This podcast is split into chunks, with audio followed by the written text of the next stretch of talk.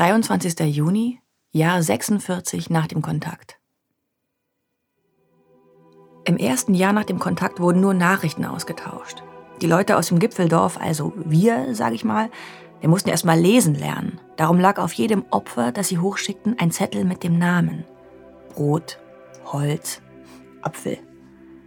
Oben ging das Leben einigermaßen weiter. Es wurde sogar der Vorsprung immer noch bemannt, aber springen kam kaum noch jemand. Die größten Helden waren auch nicht mehr die Schützen, sondern jetzt die Forscher. Es hatten sich relativ schnell die Leute herausgestellt, die einen ganzen Tag lang über den Brief von Dala brüten konnten, um Stück für Stück herauszufinden, wofür welches der Zeichen steht. Dank denen hatten wir das mit der Schrift ziemlich schnell raus und konnten dann auch Briefe zurückschreiben. Spätestens dann hörte das Springen komplett auf. Endlich hatte die Vernunft Einzug gehalten. Und die Neugier. Man fing an, den Schacht in Dalas Tempel von oben und unten her zu verbreitern. Man wollte sich ja mal sehen. Kinder wurden keine mehr runtergeschickt. Nicht solange sich wer weiß, wer da unten rumtreiben könnte. Die Leute unten zogen mit einer großen Gruppe bis zum Tunnel, kartografierten die Wege und die alten Unterstände, vermaßen die Eingangshalle, so nannte man die riesige Höhle, von der der Tunnel abging. Und die Tunnel selbst. Es gab mehrere, aber im Grunde verliefen sie alle ähnlich. Nur zu einem der großen Tunnels, dem der immer schon tot gewesen war, fand man keinen Eingang. Und es hatte auch nie jemand was von einem gehört. Und zu den kleinen toten Tunnels außen herum auch nicht. Oben waren wir auch nicht untätig. Es hatte ja auch tote Windenräume gegeben, in denen nie gesammelt worden war. Also was war da unten? Anscheinend hatte ein ganzes Tal oder mehrere Täler sich vom Strom abgewandt. Und von den Tempeln und lebte. Einfach so. Ohne dass ständig Leute aufbrachen. Mit denen mussten wir einfach auch in Kontakt kommen. Jetzt, wo niemand, der noch bei klarem Verstand war, mehr springen konnte, war ihr Wissen umso wertvoller geworden. Brauchen wir Tempel? Den Strom? Manche waren so angetan von der Idee, einfach in voller Ignoranz des Stroms zu leben, dass sie die Leute am Ende des toten Tunnels einfach das weise Volk nannten.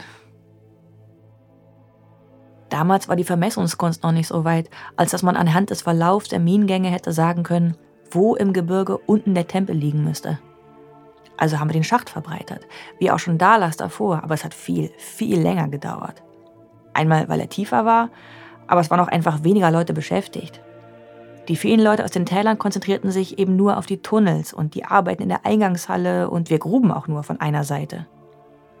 Jedenfalls, irgendwann waren wir fertig und haben eine Expedition ausgerüstet.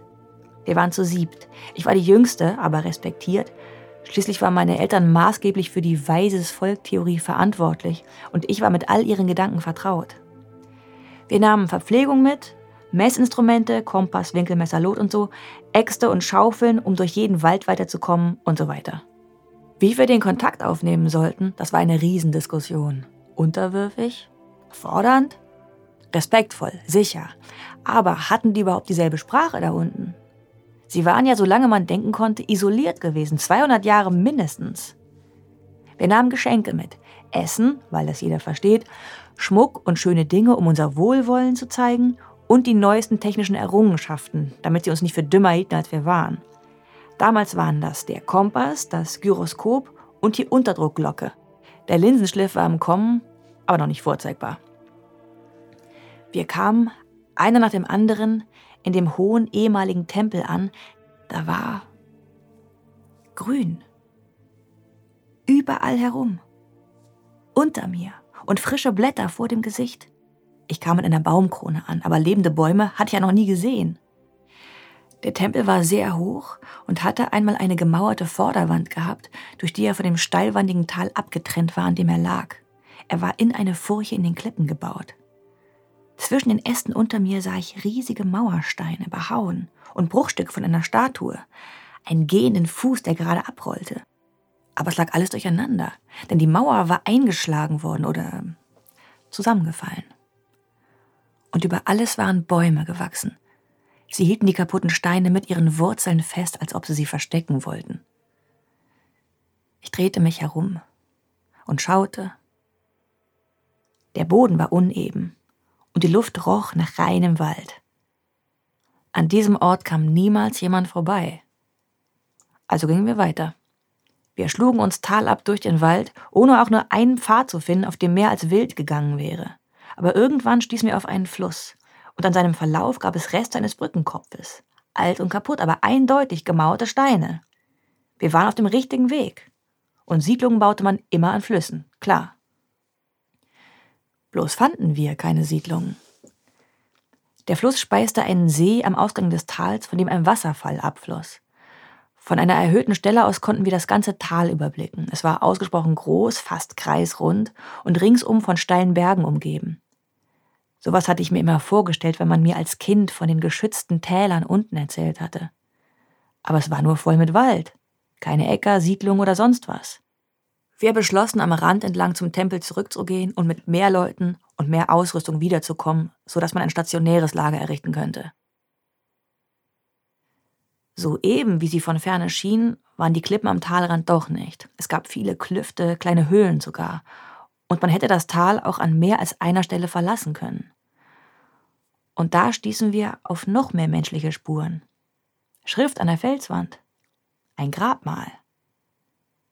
Kaum noch zu lesen, aber es war unsere Sprache und die übliche Schrift der Täler. Irgendjemand wurde vermisst und geliebt und man würde sich einmal Wiedersehen?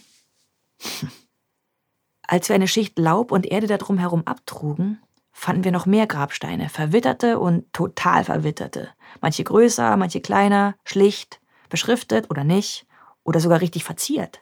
Wir untersuchten sie alle und stellten fest, die schönsten waren immer die, die wohl am längsten Frost und Regen ausgesetzt gewesen waren, bevor der ganze Friedhof vom Wald aufgenommen wurde. Die ältesten also.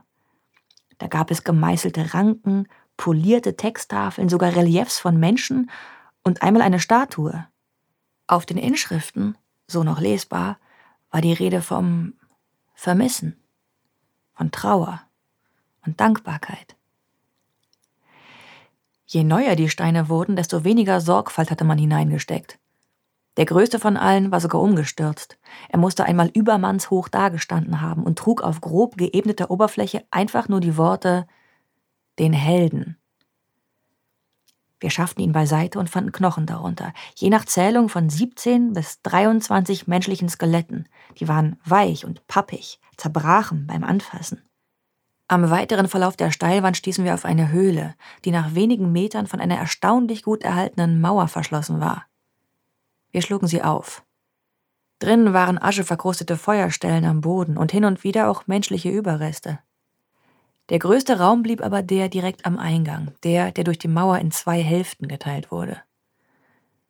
Auf der Innenseite der Mauer fanden wir eine eingetrocknete Mumie, darüber in die Wand geritzt, die Darstellungen von einigen Schädeln und insgesamt 34 Strichmännchen, die anscheinend in einer Reihe stehen sollten, aber zum Teil davon abwichen oder sich überdeckten.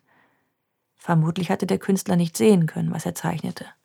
Die Mauer war auf der Außenseite sehr viel ebener als auf der, auf der die Bilder waren. Wir nahmen an, dass die Maurer nur von der Seite her gearbeitet hatten, die Anschluss an das Tal hatte. Auf dem weiteren Weg bis zum Tempel fanden wir nichts mehr. Als wir den Tempel selbst untersuchten, fanden wir nur ein paar Speerspitzen und andere Klingenwaffen, keine weiteren Skelette. Also läuteten wir die Glocke und kehrten nach oben zurück. Auch keine der späteren Expeditionen hat herausfinden können, was älter war. Der Heldenstein und die Mauer in der Höhle oder die Zerstörung im Tempel. Aber man fand noch Siedlungen und noch mehr Gräber unter dem Wald und Überreste von Befestigungen, noch mehr Anzeichen für Krieg. Es konnte aber bisher kein einziger der Funde der einen oder einer anderen Seite zugeordnet werden. Dafür unterscheiden sie sich nicht genug. Man nennt es inzwischen ganz offiziell das Weiße Tal. Klingt wie grünes Tal aber kommt natürlich von Weise. Das weise Tal, in dem das weise Volk lebt. So weise waren die wohl doch nicht gewesen. Den Namen hatte man ihm schon gegeben, bevor irgendjemand einen Fuß hineingesetzt hatte. Inzwischen ist das Tal wieder besiedelt.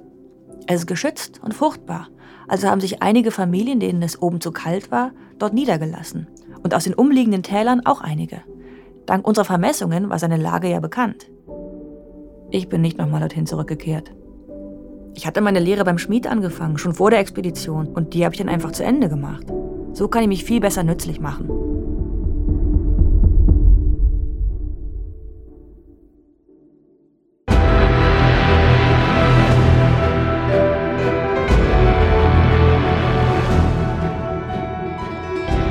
Die Diesseitigen.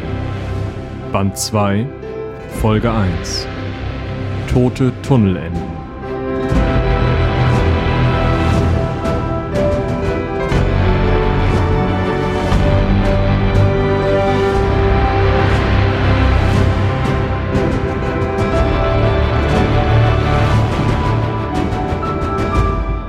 vier großen Tunnels waren alle relativ gleich. Aber die kleinen? Da wusste wirklich niemand was mit anzufangen. Henry Jansson war es schließlich aus dem grünen Tal, der an einem dicken Tau in den Strom herabgelassen wurde, um er von der Seite her einzubetreten. Natürlich war dabei ein Gewehr auf ihn gerichtet. Nur falls er fallen würde. Die Schützen kamen ihrer Pflicht immer noch nach. Wie jetzt der Tod im Strom genau aussieht, wollte niemand ausprobieren. Ein paar Säcke und Gewichte warf man probeweise hinein, die fielen entweder einfach runter oder wurden zerrissen. Henry Jansson kam wieder hoch und berichtete, dass der Tunnel nirgendwo hinführen würde. Einige Meter in den Fels, mit vielen Einkerbungen und Nuten in den Wänden, aber eindeutig eine Sackgasse. Eine Sackgasse in den Strom. Das machte keinen Sinn. Aber wenn man mal ehrlich ist, das Ganze machte keinen Sinn. Die Tunnel, und der Weg und alles. Irgendwer musste das Ganze doch mal gebaut haben. Wahrscheinlich stammten da irgendwo auch die Gewehre her. Aber warum? Die Talleute hatten zuerst gedacht, wir von oben wären's gewesen. Aber wir waren ja auch kein Deutschlauer. Aber warum das Ganze? fragt Josef. Warum leben wir hier oben und warum die Tunnels und alles? Naja, sagt Dora, von hier oben treffen wir sie am besten, und wenn's die Tunnels nicht gäbe, würden sie sich vielleicht irgendwelche Pässe suchen oder so. So ist das schon besser. Aber warum? Warum kommen sie? Können die das nicht einfach sein lassen? Ich glaub nicht. Den Strom gibt's nun mal. Hier.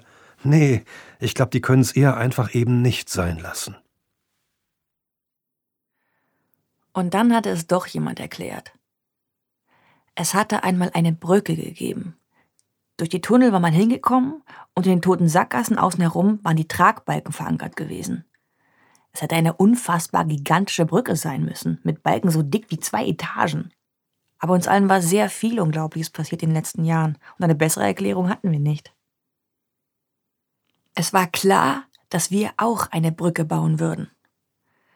Zuerst warfen alle Dörfer unten, die Kontakt miteinander hatten, und das Bergdorf oben ihr gesamtes Wissen und Können zusammen und planten. Wer wusste etwas über den Strom? Drüben. Eine Brücke vielleicht oder irgendetwas über früher, also unvorstellbar viel früher, damals, als die Tunnels gebaut worden waren. Wir sammelten Mythen und Sagen, Märchen, tradierte gute Nachtgeschichten, Lieder und versuchten etwas darin zu finden, was vielleicht auf Fakten basieren könnte. Früher sind die Bäume bis in den Himmel gewachsen. Warum nicht? Die Tiere haben gesprochen. Unwahrscheinlich. Die Steine und die Berge haben gesprochen. Auch unwahrscheinlich, aber so verrückt, dass dem vielleicht auch irgendwas zugrunde liegt. Der Strom ist der Bruder der Milchstraße und am Horizont treffen sie sich. Möglich, aber hilft uns nicht weiter. Auf der anderen Seite leben Titanen, die mit einem Spiel aus ihrem Maul eine ganze Herde riesenhafter Tiere einäschern können. Höchstwahrscheinlich mindestens übertrieben, wahrscheinlich Unsinn.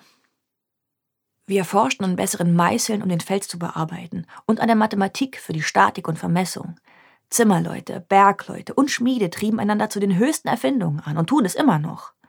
Die Berufe Forscher oder Ingenieur hat es vorher gar nicht gegeben. Trotzdem wurden die ersten Jahre nur Experimente gemacht. Und es war klar, dass unsere Brücke im Vergleich zur alten Brücke nur ein mickriger Abklatsch sein würde. 100 Jahre später würde man sich wahrscheinlich wundern, dass überhaupt jemand getraut hätte, einen Fuß auf das wackelige Ding zu setzen. Aber das ist egal. Jetzt bauen wir. Als der Bau begann, war ich 17 Jahre alt. Und Dala war fast 40.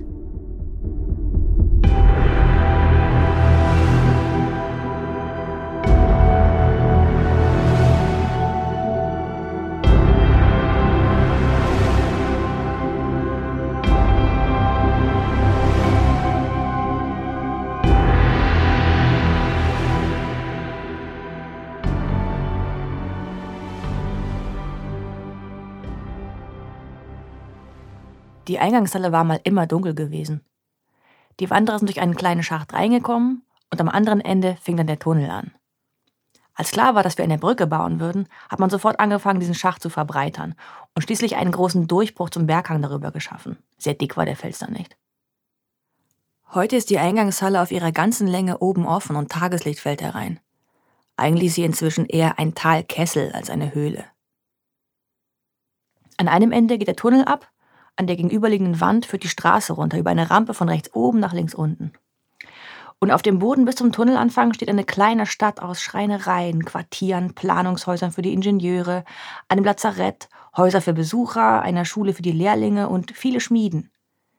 Hier werden die Ketten für die Brücke hergestellt. So eine Kette wiegt Tonnen, die fertig hier hochzuschaffen wäre Wahnsinn. Aus dem Tunneleingang heraus lässt der Strom auch auf die Entfernung noch die Luft ein bisschen wummern. Aber bei all dem Hämmern und Sägen fällt das nicht mehr viel ins Gewicht. Außerdem zieht er von der Rauch schneller ab. Wenn man in die Brücke hineinschaut, ist sie sechseckig. Boden und Decke sind gerade, die Seitenwände bestehen je aus einer unteren und einer oberen Schräge, wie ein gekippter Dachstuhl. Das lenkt den Strom um den Körper der Brücke herum. Sie beginnt am mittleren der großen Tunnel und soll sich immer weiter verjüngen, bis wir auf die andere Seite treffen. Notfalls so weit, dass man gerade noch durchkrabbeln kann. Am Anfang können zehn Menschen nebeneinander gehen, aber wir wissen nicht genau, wie breit der Strom ist. Die Brücke ragt wie eine ausgestreckte Zunge in den Strom hinein und wird in alle Richtungen mit Ketten abgespannt, die wir in den toten Tunneln außen verankern. Seile wären leichter, aber Seile werden vom Strom zu stark angegriffen. Metall hält ihm viel besser stand. Darum wird der Korpus auch an allen Seiten mit Metallschindeln beschlagen. Und so eine hämmere ich gerade. Dreimal so groß muss sie werden, denn wenn sie zu dick ist, würde der Holzrumpf dem Gewicht der ganzen Schindeln nicht mehr standhalten. Als erstes denkst du, das ist doch völlig unmöglich. Aber so wird das wohl gemacht. Und es gibt ja auch schon viele solcher Bleche, also geht's anscheinend schon. Also fängst du an zu hämmern. Den ganzen Tag. Das Blech wird immer flacher und immer größer. Wenn du ein Loch reinhaust, kannst du es zurück zur Schmelze geben, von vorne anfangen. Das kommt auch mal vor. Aber egal. Rückschläge gibt es. Wir stellen gerade einen Abschnitt Wand her. Im Moment für die linke Seite unten. Wenn sechs Elemente bereit sind, werden sie montiert und die Brücke ist um eine Rippe länger geworden. Wir verbrauchen sehr viel Holz. Nicht nur für die Konstruktion, auch einfach zum Schmieden und Gießen und zum Verhütten des Erzes. Es gibt genug. Trotzdem tut es mir immer ein bisschen leid, wenn ich daran denke, was für wunderschöne Bäume das mal gewesen sind, die ich da in meine Esse werfe. Die Erinnerung ist noch lebendig so überspült zu werden vom Eindruck dieser Baumkrone, die man mich damals runtergelassen hatte. Und das ist gut so. Trotzdem, bei den Holzfällern könnte ich nicht arbeiten. Oder bei den Köhlern. Aber das muss ich ja auch nicht. Ich bin Schmiedin.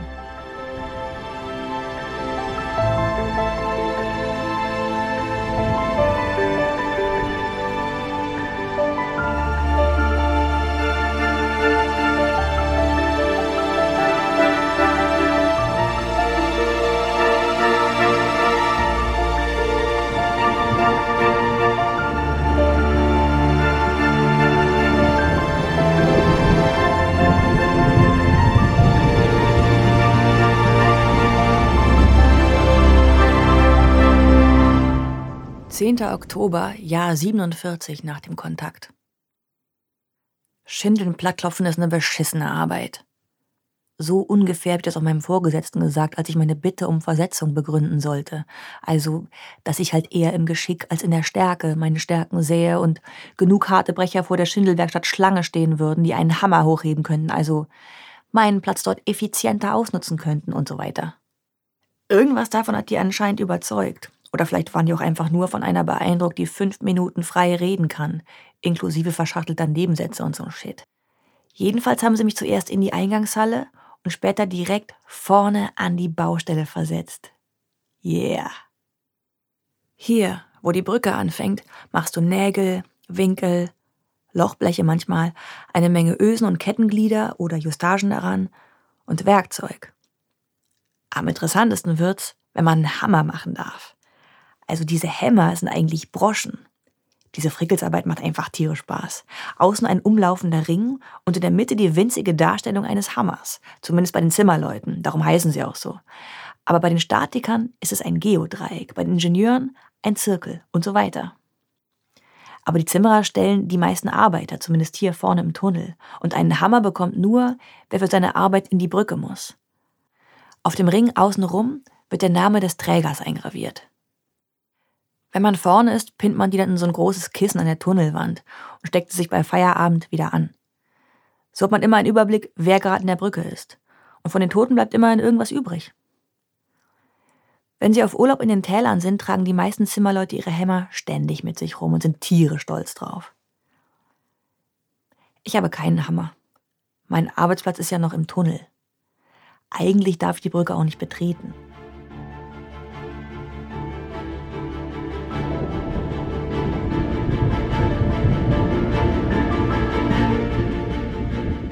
Weiter geht es in der nächsten Folge von Die Diesseitigen. Zu finden in deinem Feed, in deinem Podcast Grabber, auf Spotify und bei vielen anderen Streamingdiensten. Und natürlich auch auf klappkatapult.de.